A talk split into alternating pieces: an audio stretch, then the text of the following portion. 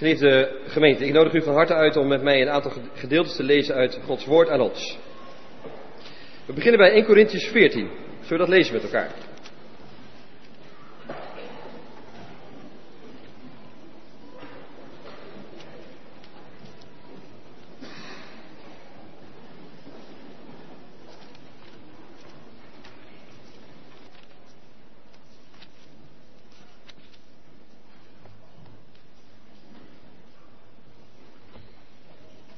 Korinthiërs 14.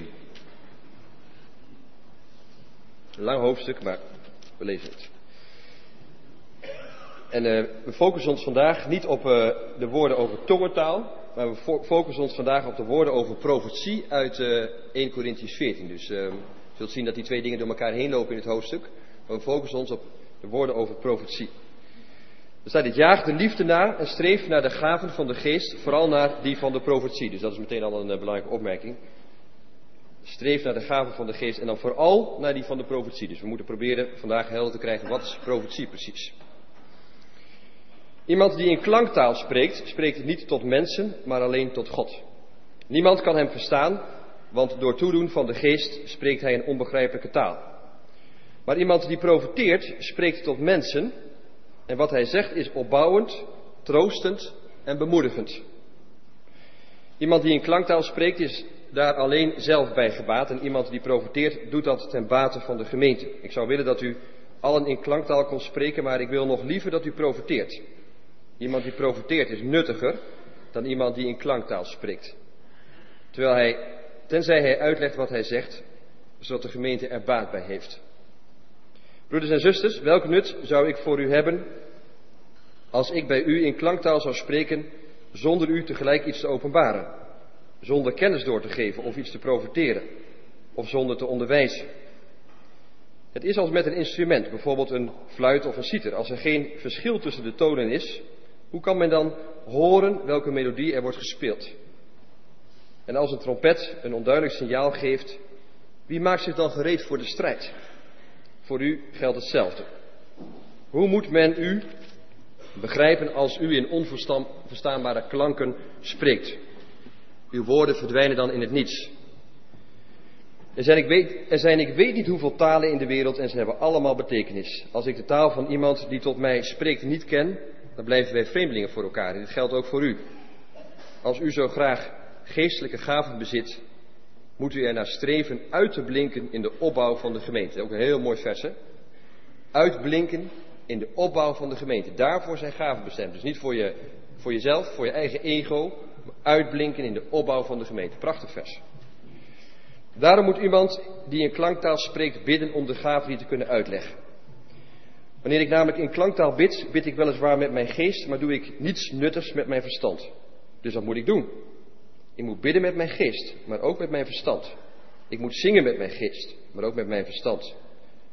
Als u God alleen maar dank zegt met uw geest, hoe zou dan iemand die net als een buitenstaander uw klanktaal niet verstaat, uw woorden met amen kunnen bevestigen? Hij begrijpt niet wat u zegt.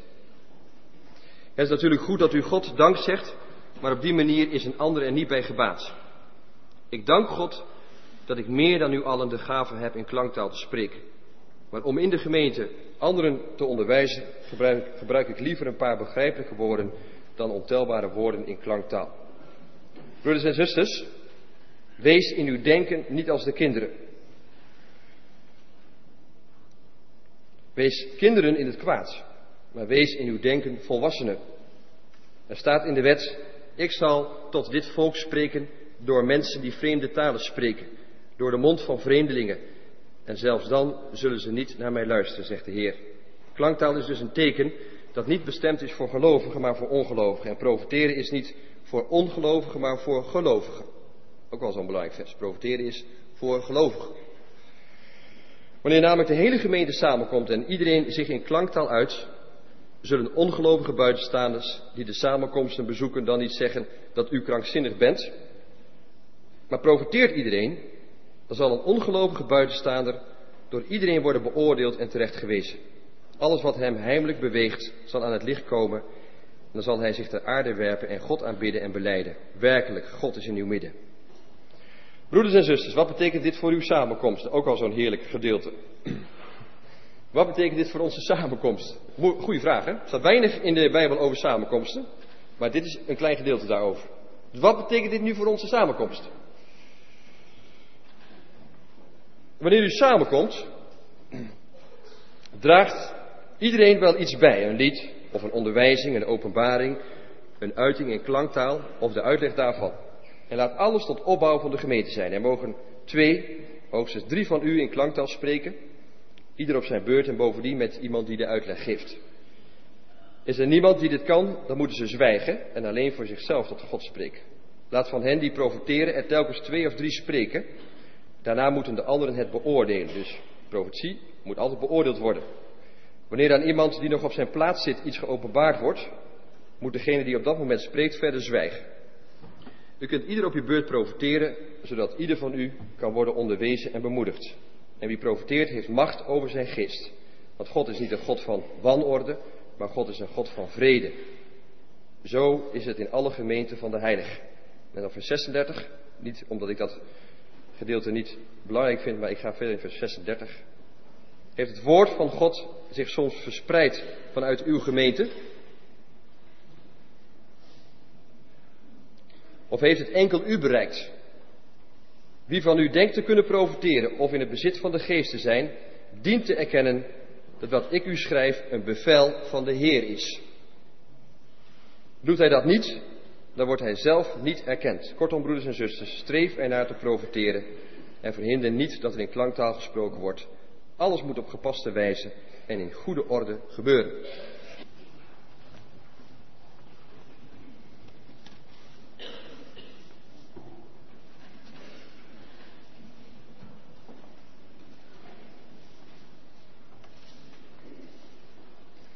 Goed, geliefde gemeente.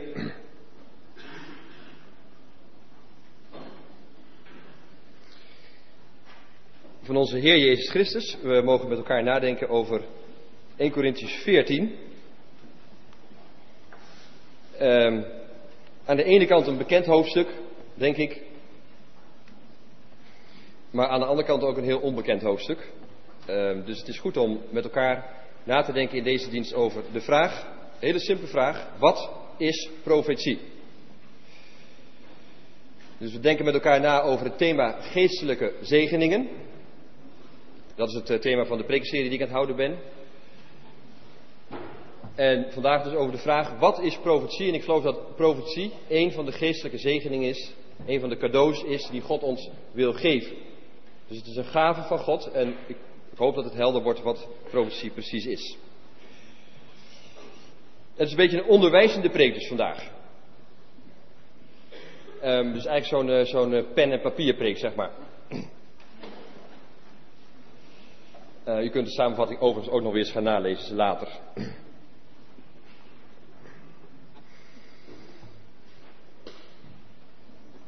Ja, ik wil eerst nog even in het algemeen uitleggen waarom het belangrijk is om in de kerk na te denken over de gaven van de geest. Dat is de eerste vraag. Dus ik denk eerst met u na over de vraag, waarom is het belangrijk om na te denken over de gaven van de Heilige Geest? Want sommige mensen zeggen van, ik wil daar niet over nadenken. Al het gepraat over gaven en zo, geef mij maar de vrucht van de Geest. Nou, is ook belangrijk, de vrucht van de Geest. Maar de gaven van de Geest zijn ook belangrijk. Het is niet of in de kerk, mensen. Dat is niet goed, of. We moeten proberen de volle breedte van het woord te laten spreken. Waarom is onderwijs over de gaven belangrijk? Nou, ik heb het vorige keer al heel simpel gezegd. Je kunt niet verlangen naar iets wat je niet kent. Toch? Dus als Paulus zegt, verlang naar de gaven van de geest. Dan kun je er alleen maar naar verlangen als je die gaven ook kent. Als je weet wat de gave is. Anders ga je er niet naar verlangen. Je gaat niet verlangen naar iets wat je niet kent. Daarom is onderwijs over de gaven in de kerk heel belangrijk. Dat is het eerste. Waarom is spreken over de gaven belangrijk? Dit zegt Paulus in 1 Korinthiërs 12. Aan iedereen is de openbaring van de geest gegeven tot welzijn van allen. Dus nog een keer. Aan iedereen is de openbaring van de geest gegeven tot welzijn van allen. Dus het gaat hier dus, als we praten over de gaven, gaat het dus over de openbaring van de geest. over het bekend worden van de geest. Het gaat, mensen, over een belangrijk thema, over hoe is God in ons midden. Daar gaat het over. Hoe is God zichtbaar in ons midden? Dat is toch wel belangrijk, lijkt mij, hè? Dus hoe is God zichtbaar in ons midden? Daarom besteed ik daar veel aandacht aan over, om met u na te denken over de gaven van de geest. Dus als we nadenken over de gaven van de geest, dan hebben we het dus over uitingen van God. Dat is niet iets middelmatigs, mensen. Het gaat over uitingen van God. Dat is niet iets middelmatigs. En het gaat over deze vraag of wij deze gemeente opbouwen met de instrumenten die God aanreikt, of dat wij de gemeente opbouwen met onze eigen instrumenten.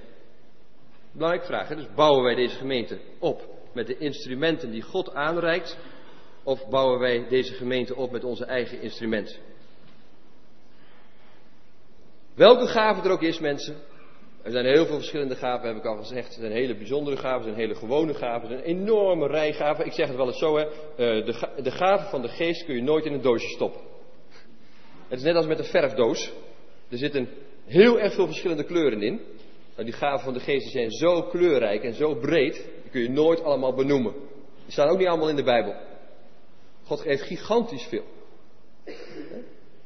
Dus maar welke gave het ook is, het is God die het geeft en het is God die het werkt. Dat leert de Bijbel.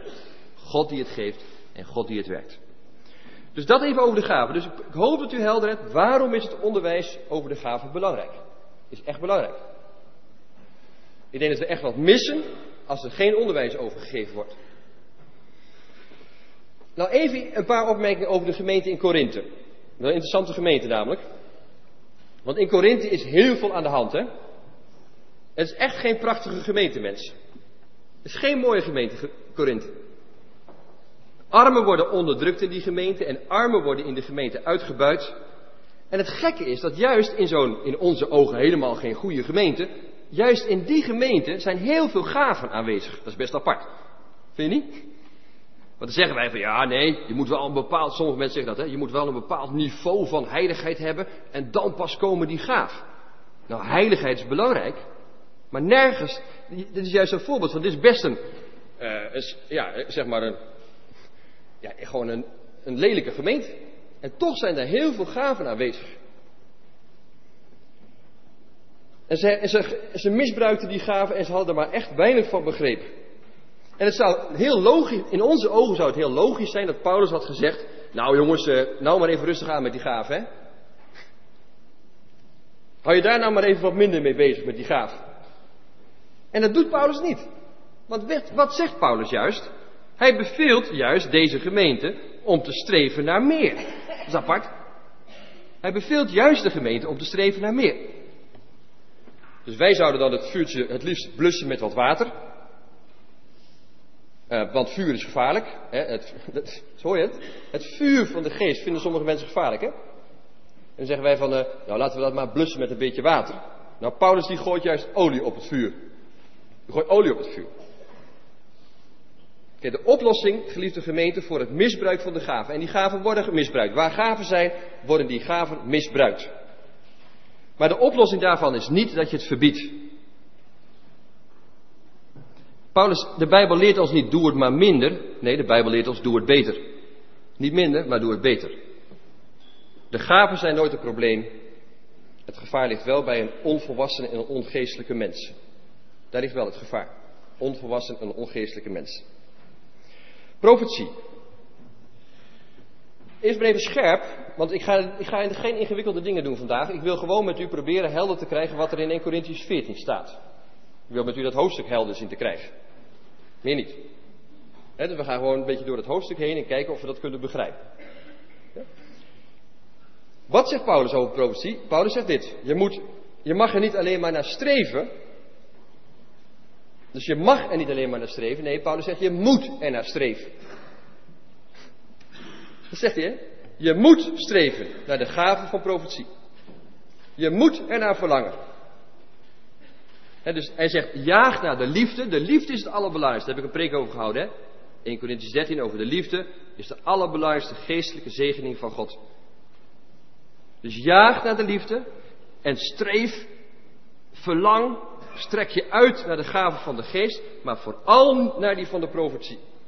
En dan zegt hij in vers 39, hoofdstuk 14, vers 39, je dient te erkennen dat dit een bevel is van de Heer. Niet een klein beetje slap gezegd. Nee, je dient te erkennen dat dit een bevel is van de Heer. Kortom, streef ernaar om te profeteren, zegt hij erachteraan. Het is een bevel van de Heer om te streven naar profetie. Strek je daarnaar uit. En natuurlijk zeggen, maar kan iedereen dan profeteren? Ja, Paulus zegt dat simpel, hè? Paulus zegt, ja, ik zou wel willen dat iedereen profeteert. Zegt hij. En dus, kijk maar eens naar vers 24. Het is handig om de Bijbel erbij te houden trouwens. Dat zegt hij gewoon, hè? Maar profeteert iedereen? Dus hij heeft het gewoon over dat iedereen profeteert. Maar profeteert iedereen, zegt hij. Kijk maar eens mee naar vers 31. U kunt ieder op uw beurt profeteren. Oh ja, dus ieder op uw beurt profeteren. Staat er gewoon, hè? Ja, dus best belangrijk dat we dat goed zien hoe de Bijbel erover spreekt. Dus je mag er niet alleen naar streven, je moet er naar streven, zegt de Bijbel. En kan iedereen profiteren? Ja, iedereen kan profiteren. En natuurlijk is de hamvraag, wat is profetie precies? Dat is de hamvraag, toch? Dat we dat proberen helder te krijgen. Wat is profetie precies? Ik zou het zelf nog wat anders willen zeggen. Ik denk dat vooral het doel van de profetie heel belangrijk is. Ik zal wel proberen uit te leggen wat is profetie. Maar ik denk dat vooral het doel van profetie heel belangrijk is. Dat zult u zo zien. Wat is profetie? Nou, allereerst is profetie wat anders dan wijsheid of kennis. Dus het is wat anders dan wijsheid. God geeft ons wijsheid. God geeft ons inzicht. Maar profetie is wat anders dan wijsheid of inzicht. Profetie is ook wat anders dan kennisoverdragen. Dat is ook wat anders. En moet je maar eens kijken in 1 Korinthiërs 12, vers 8 tot 11. Daar wordt een hele lijst genoemd met allemaal gaven. Er staat de gave van onderwijs, de gave van kennisoverdragen, de gave van profetie. Het wordt allemaal onderscheiden genoemd, naast elkaar. Ja, dus het is wat anders dan wijsheid of kennisoverdragen. Het is heel gewoon, mensen, profetie. Profetie is niet zweverig. Dat wil ik ook gewoon zeggen. Het is gewoon in de Bijbel. Het is niet zweverig. Het is wel een unieke kracht beschikbaar voor ons tot opbouw van de gemeente. Maar het is heel gewoon.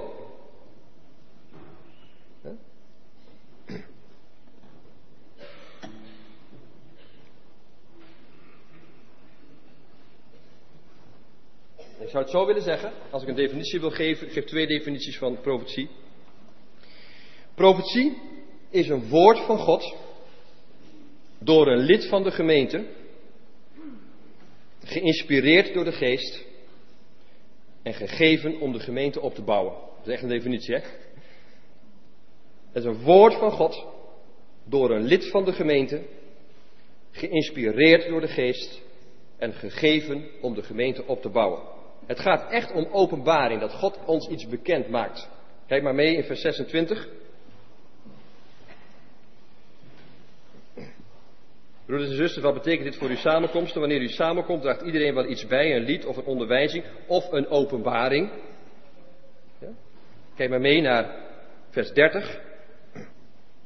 Wanneer aan iemand die nog op zijn plaats zit iets geopenbaard wordt. Het gaat echt om openbaring, dat God iets bekend maakt. Ja, en dan zegt u natuurlijk van, wacht eventjes. Ik probeer even, wacht eventjes, maar wij hebben toch de Bijbel? Wacht even, wij hebben de Bijbel tegenwoordig. Wij hebben de openbaring, Gods woord. Wij hebben toch helemaal geen profetie meer nodig? Dat staat niet in de Bijbel, mensen. Wij hebben inderdaad de openbaring. Wij hebben het woord van God. En God maakt zich aan ons bekend door dat woord. En helemaal niemand in de kerk kan zonder de Bijbel. Helemaal niemand. Als je tot geloof komt, dat kan, soms zijn genoeg mensen die tot geloof komen zonder dat ze de Bijbel hebben gelezen.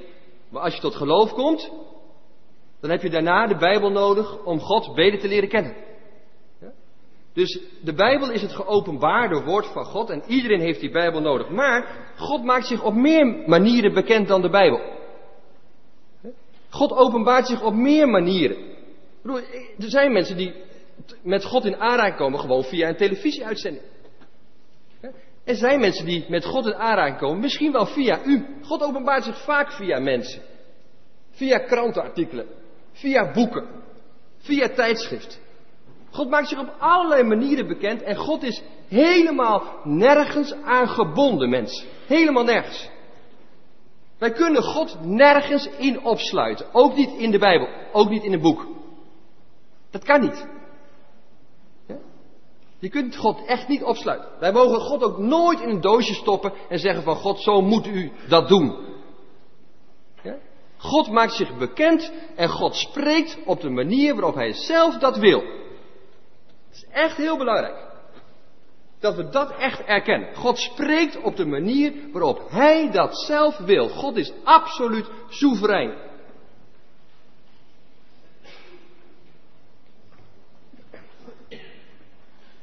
Kijk, en het is zo belangrijk dat wij God niet opsluiten in de Bijbel. Ik sprak van de week, ik heb veel prachtige geloofsgesprekken met Rolf. Dat weet u, Rolf is voor de gast in ons midden. Rolf is een terminale kankerpatiënt. En ik praat veel met hem en God die doet fantastische dingen in zijn leven. En God zegt dit tegen mij, want ik lees bijna altijd met hem gewoon de preektekst. Dat scheelt, want Rolf krijgt veel wijsheid van God, dus het scheelt mij weer bij het maken van de preek. Maar ik lees bijna altijd met hem de preektekst en dan praat ik daar met hem over.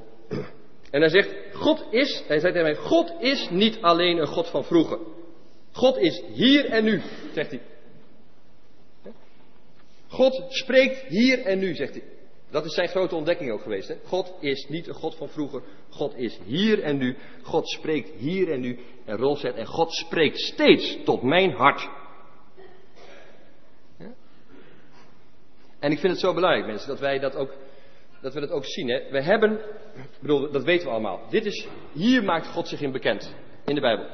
Maar er zijn heel veel mensen die lezen in deze Bijbel en die horen van alles en die komen niet tot geloof. Dus alleen de Bijbel is niet genoeg. Daarom zeggen wij altijd, de geest hebben we nodig. Dat klopt. Dus dat betekent dus dat die geest tot ons hart moet spreken. Die moet dat gaat verder, dat snapt u wel, hè? Dat gaat verder. Die geest moet tot ons hart spreken, die moet ons overtuigen dat dit boek waar is. Want het is waar.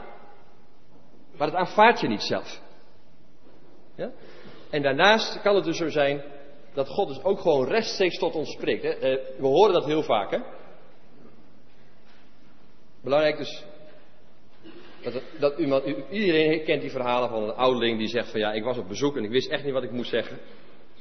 Maar God gaf me woorden te spreken. En dan zeggen ze dat vaak, ja, dat was een beetje buiten mezelf om. En God zegt dus, dat het inderdaad zo is, dat God tot ons spreekt. Dus profetie, nou, één keer de definitie. Profetie is een speciaal inzicht in Gods wil voor een bepaalde situatie of een bepaalde persoon. Of in de toepassing van Gods woord op de tijd waarin we leven. Je hebt dat niet van jezelf. Je krijgt dat van God. En God zegt, en strek je naar daaruit. En verlang daarna. Dat God spreekt tot je hart. Dus ik probeer dat wat helder te krijgen. U kunt het nogmaals straks thuis allemaal nalezen via de website. Ik kwam een hele mooie tekst tegen. Die had ik nog nooit gelezen. Soms kom je bij de voorbereiding zo'n tekst tegen. Dat staat weet je wat in Openbaringen 19 vers 10 staat? Ga je maar even op Openbaringen 19 vers 10. Daar staat dit. Profeteren is getuigen van Jezus. Gaaf, hè? Staat gewoon de definitie. Ik maar zoeken en ik maar bezig met die preek. En hoe moet ik dat nou zeggen? Openbaringen 19 vers 10 staat dit. Want getuigen van Jezus is profeteren. En wat is getuigen van Jezus? Wat is dat, mensen?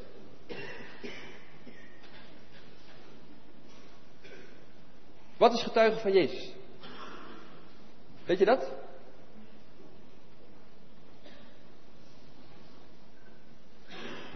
Getuigen van Jezus.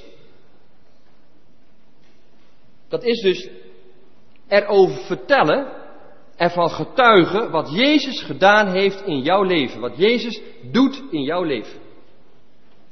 En het is echt belangrijk dat we steeds maar weer Jezus inbrengen in de discussie. Weet wel, u hebt op uw kring hebt u een discussie over de kerk. Of u hebt een discussie over de liturgie. Of u hebt een discussie over van alles en nog wat. En hoe vaak gaan onze gesprekken niet over Jezus?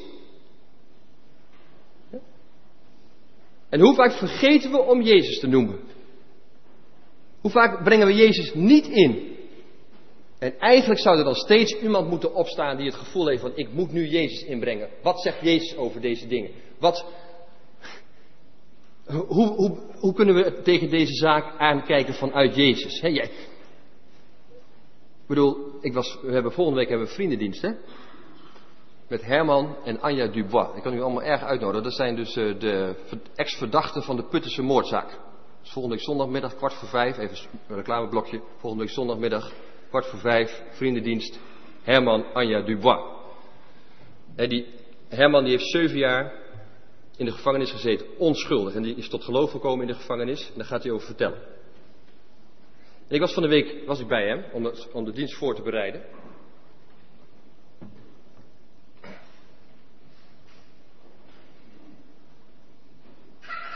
En het is gewoon zo bijzonder hoe God ook met hem is omgegaan. En zo bijzonder hoe God hem heeft aangeraakt. Hè? Hoe God in zijn leven is gekomen.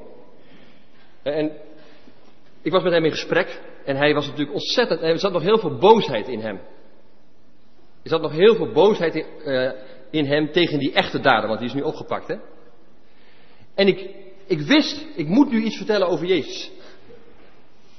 Ik moest nu iets vertellen over de vergeving van Jezus. Want anders komt Herman Dubois niet verder.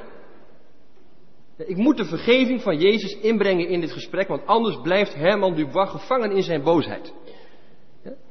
Dat is getuigen van Jezus. En dat heb ik heel vaak in het pastoraat. Dat ik denk van, en nu moet ik Jezus inbrengen. En een prachtige definitie. Getuigen van Jezus. Dat is profeteren. Dan ben je profetisch bezig. En als je dan leest over het doel van profetie, dan denk ik, mensen, hoe belangrijk is profetie? Wat is het doel van profetie? Kijk maar mee in vers 3. Moet je kijken wat er in vers 3 staat.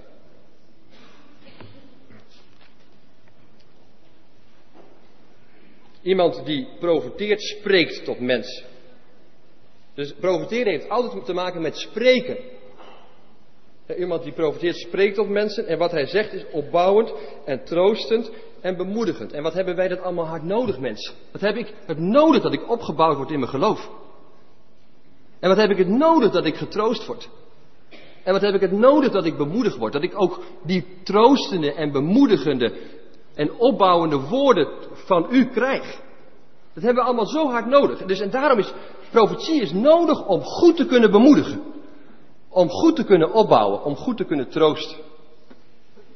En prachtige woorden gebruikt Paulus daarvoor. Opbouwen is het opbouwen van een huis. Profetisch spreken, zeg maar. Dat is dat je bouwmateriaal aangereikt krijgt. Zodat jij weer verder kunt bouwen in je leven. En sommige mensen die bouwen keihard hoor, met hun leven. Zijn heel hard aan het bouwen. Maar die zijn totaal verkeerd aan het bouwen. De bekende uitspraak van Stephen Covey, een trainer, die zegt van stel je voor dat je aan het einde van je leven erachter komt dat je heel hoog geklommen bent op de maatschappelijke ladder.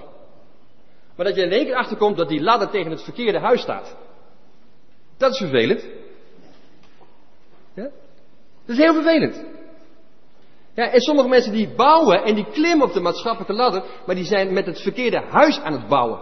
En dan komt er iemand en die zegt van hé, moet jij niet anders bouwen? Je hebt andere bouwmaterialen nodig. En dat is profetisch spreek. Dat is opbouwend spreek. En troostend. Nou mensen, er is veel aan de hand in deze gemeente op dit moment. Veel zieke mensen. Veel mensen die echt troost en houvast nodig hebben.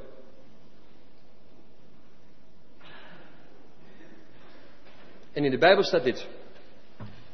In de Bijbel staat dat de Heilige Geest de Parakleet is.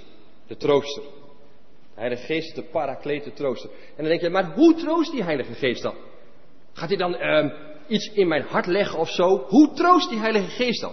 Die Heilige Geest die troost door mensen naar jou toe te sturen die woorden van God krijgen. En de Heilige Geest werkt altijd via mensen. Altijd via mensen. dat heb je nodig, die troost, die hou vast. En bemoedigen, ook weet je wat daarvoor, daar wordt in het Grieks het woordje paramutia gebruikt. En para betekent over en mutia betekent mythe.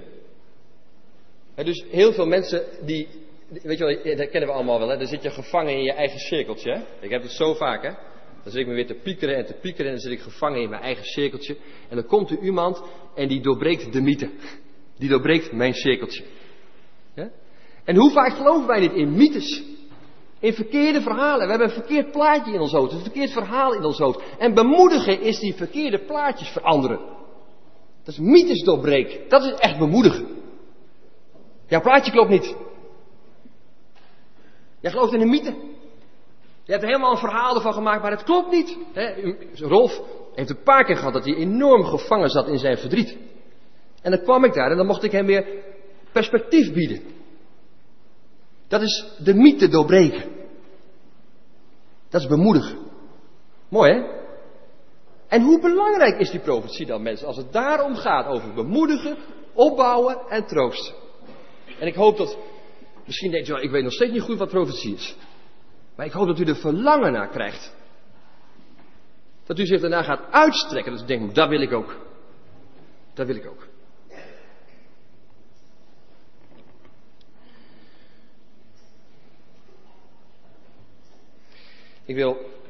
Ik wil echt stoppen met preek.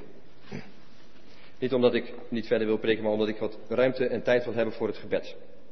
Ik wil nog één tekst met u lezen. Uit Jezaja. We lezen een paar versen uit Jezaja 50. Er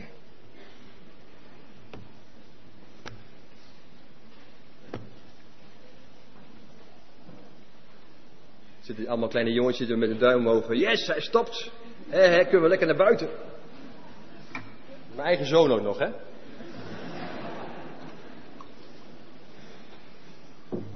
Vanavond vroeg naar bed, jongen.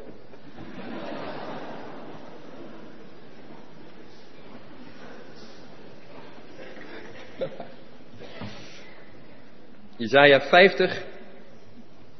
En we lezen dan vers 4, 5 en 6.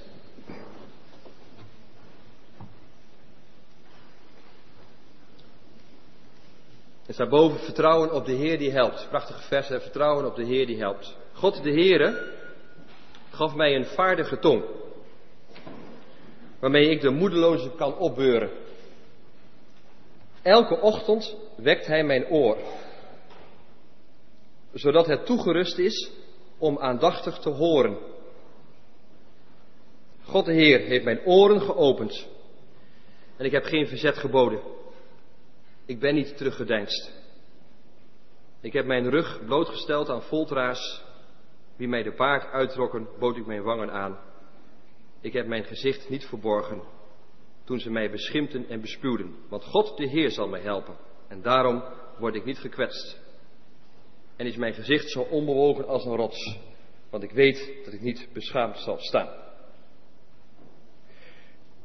Want hoe werkt dat dan precies? En daar wil ik tot slot dus iets over zeggen. Hoe werkt dat dan precies? Hoe komt dat woord van God tot jou? Die profetie, hoe komt die profetie tot jou?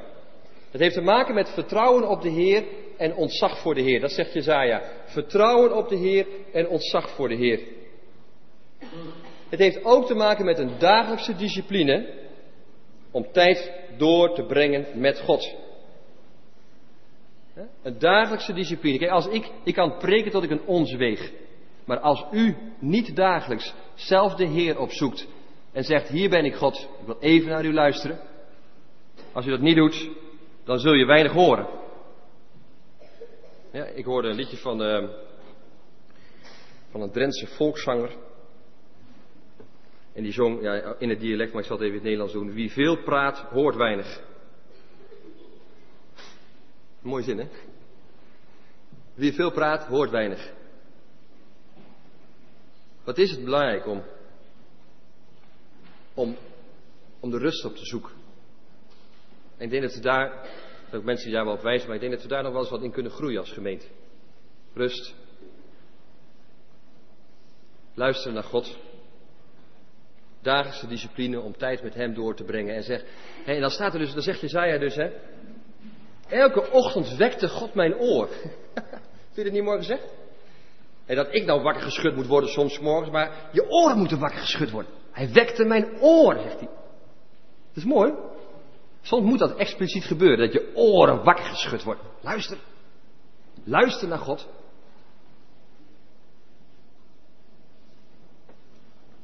En ik leer van Jezaja dat als God spreekt, dan krijg jij kracht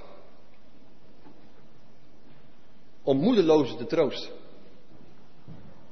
Krijg je kracht om moedelozen te troosten. En ik leer van Jezaja dat je een open hart moet hebben en ook een dikke huid. Want hij wordt nogal aangepakt, hè? Hij wordt behoorlijk aangepakt. Mensen, ik hoop dat u gezien hebt hoe belangrijk profetie is, met name in het troosten en in het bemoedigen en in het opbouwen. Dat zijn heel erg belangrijke woorden voor de gemeente. En dan hebben we het nog niet eens gehad over buitenstaanders. Dat is ook zo'n vers, hè? Buitenstaanders worden beoordeeld en terechtgewezen. En alles wat hem heimelijk beweegt zal aan het licht komen. En dan zal hij zich de aarde werpen en God aanbidden en belijden. Werkelijk, God is in uw midden. Er zullen, daar waar profetisch gesproken wordt, zullen ongelovige mensen ontmaskerd worden. Die zitten hier in de kerk en die denken van, hé, die dominee heeft het over mij. Dat is apart. Dat is apart. Ja, en dat hoor je ook wel eens een keer, hè? Want het leek wel of de dominee het speciaal tegen mij zei. Wist u van mijn situatie of zo? Nee, daar wist ik niks van, sorry. Hoe kan het dan dat u dat gezegd hebt? Weet ik ook niet. Dat is dat preken ontmaskerend zijn. Dat is profetisch preek. Buitenstaanders worden beoordeeld en terechtgewezen. En die zitten hier in de kerk. En alles wat hun heimelijk beweegt, wordt aan het licht gebracht. Oh ja, daar word jij door bewogen? Fout, man. En dan vallen ze op de knieën en zeggen ze van, maar God is hier in ons midden. Vindt u het niet mooi? Ik heb daar veel verlangen naar als ik dat hoor en lees. En denk van, wauw, ik ga me uitstrekken naar profetie. Ik ga er naar jagen. God spreekt. En het is niet zwevig. Het is heel gewoon. Bid er maar om. Probeer maar nog beter te begrijpen wat het is. Bestudeer de Bijbel. Jaag naar de gaven van de geest. En dan speciaal naar profetie. Amen.